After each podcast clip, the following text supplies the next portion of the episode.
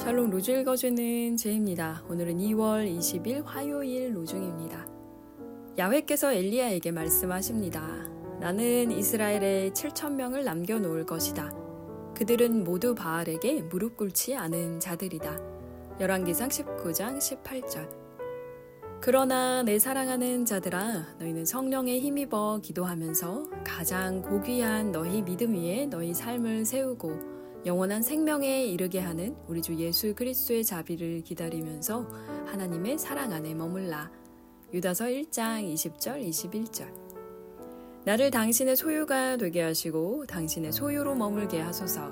신실하신 주 하나님, 내가 당신에게 아무것도 조르지 않게 하시고 나를 당신의 가르침에 매소서. 주님, 나를 조금도 흔들리지 않게 하시고 내게 한결같은 마음을 주소서. 그리하면 그에 대해 내가 당신께 영원토록 감사드릴 것입니다. 니콜라우스 젤네커. 주님 앞에 머무는 하루 보내세요. 샬롬 하올람.